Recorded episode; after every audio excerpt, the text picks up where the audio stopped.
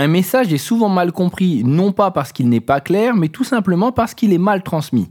J'ai décidé aujourd'hui dans l'épisode 9 de vous donner trois techniques qui vous permettront de clarifier votre message et d'avoir de l'impact. C'est parti.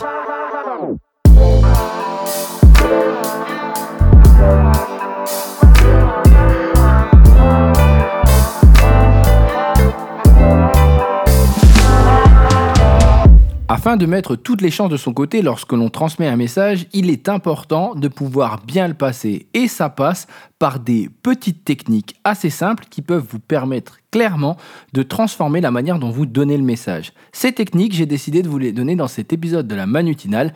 J'espère qu'elles vous serviront et ça sera à vous de les tester. L'un des premiers points qui est important lorsque vous allez transmettre un message, c'est que l'autre le comprenne. Et pour qu'il le comprenne, il faut que vous articuliez. En général, lorsqu'on est stressé ou lorsqu'on souhaite passer un message, on va souvent accélérer la cadence et on va parler pour nous comme on dit, parler dans notre bouche. C'est très intéressant parce qu'on sait ce qu'on dit. Malheureusement, les gens ne comprennent pas obligatoirement ce que l'on va faire. Donc, avant ça, avant de devoir donner votre message, entraînez-vous. Amusez-vous à faire travailler votre bouche ou à faire des exercices d'articulation. Exemple, celui que moi j'adore, trois gros rats gris dans trois gros grands greniers. Le but, euh, c'est pas de dire cette phrase euh, de manière continue, mais plutôt de travailler son articulation, car il faut le savoir, euh, la prise de parole, c'est un peu comme un entraînement, il faut se préparer pour réussir à donner la meilleure performance.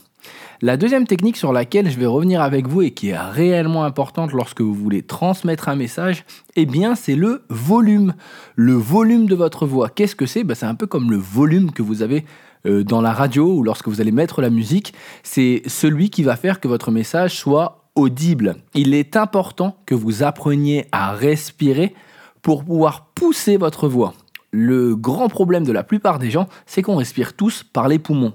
Or, la véritable respiration vient du ventre. Alors c'est assez simple, essayez d'avoir un ventre euh, plutôt gros, on va dire comme si vous étiez enceinte. Alors messieurs, je sais, c'est un peu bizarre lorsque je dis ça, mais au moins ça vous donnerait une idée. Mesdames, je pense que vous avez compris mon idée.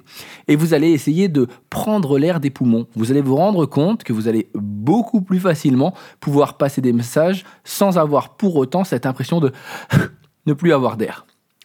Le troisième point, et qui, est le, plus important pour moi, parce que c'est souvent une erreur lorsqu'on est en stress, c'est le débit. On ne se rend pas compte, mais lorsque l'on parle et qu'on est stressé ou qu'on souhaite rapidement arriver à la fin d'un sujet parce qu'on n'est pas à l'aise, on va utiliser une technique assez simple qui consiste à aller le plus vite possible afin de donner les idées le plus rapidement. C'est cool, hein Sauf que malheureusement, pour les gens qui vous écoutent, c'est compliqué. Lorsque vous accélérez le, rythme, vous demandez à la personne d'emmagasiner beaucoup plus d'informations et malheureusement, elle peut passer à côté de choses importantes. Donc, ce que je vous conseille, 1. Respirez, c'est toujours mieux. Et 2. Faites des pauses. Jusqu'à preuve du contraire, vous n'avez pas un délai de temps où on ne vous en voudra pas si vous faites 10 ou 15 secondes en plus. Faites attention à ça parce que c'est ce qui peut conditionner la compréhension de votre message. Dernier petit point, et ça c'est mon point bonus parce que je voulais vous le donner ce matin, c'est le sourire. Vous n'avez pas idée à quel point lorsque quelqu'un parle et qu'il sourit, il transforme son message. Alors je parle d'un vrai sourire, un sourire sincère pas celui qui, euh, qui est un sourire commercial ou un sourire, excusez-moi le terme, un peu faux. Ça serait quand même mieux. Là-dessus, il faut savoir que les gens ont plus tendance à écouter quelqu'un qui sourit ou quelqu'un qui semble heureux, dynamique, que quelqu'un qui est triste, même s'il a de beaux propos. Alors ces trois conseils, ces trois techniques sont assez simples à mettre en place et vous allez vous rendre compte que si vous travaillez dessus, vous allez directement impacter le message que vous allez donner aux autres. Le tout, c'est de prendre votre temps. Et comme je vous l'ai dit, la prise de parole, ce n'est pas un sprint, mais plutôt une course de fond. Il va falloir travailler souvent pour que les automatismes viennent et pour que vous soyez à l'aise. Mais ne vous inquiétez pas, le jeu en vaut la chandelle. J'espère que ces conseils vous auront aidé et que je n'ai pas parlé trop vite. J'espère en tout cas que euh, cet épisode de podcast saura vous aider sur la prise de parole. Si bien sûr vous avez des remarques à faire, eh bien n'hésitez pas. Vous pouvez me les faire sur Instagram en message ou encore sur Twitter K-W-A-S-I, ou pour ceux qui me suivent aussi sur LinkedIn, il n'y a aucun souci, je me ferai un plaisir d'y répondre, ou encore de, euh, de remettre vos questions dans les prochains épisodes du podcast. Vous pouvez bien sûr aussi, si vous avez le temps, me suivre sur soit Ocha, soit sur Spotify ou soit sur iTunes. Et si vous allez sur iTunes, n'hésitez pas à mettre quelques petites étoiles ainsi qu'un petit avis. Ça changera la donne pour moi et ça sera super important.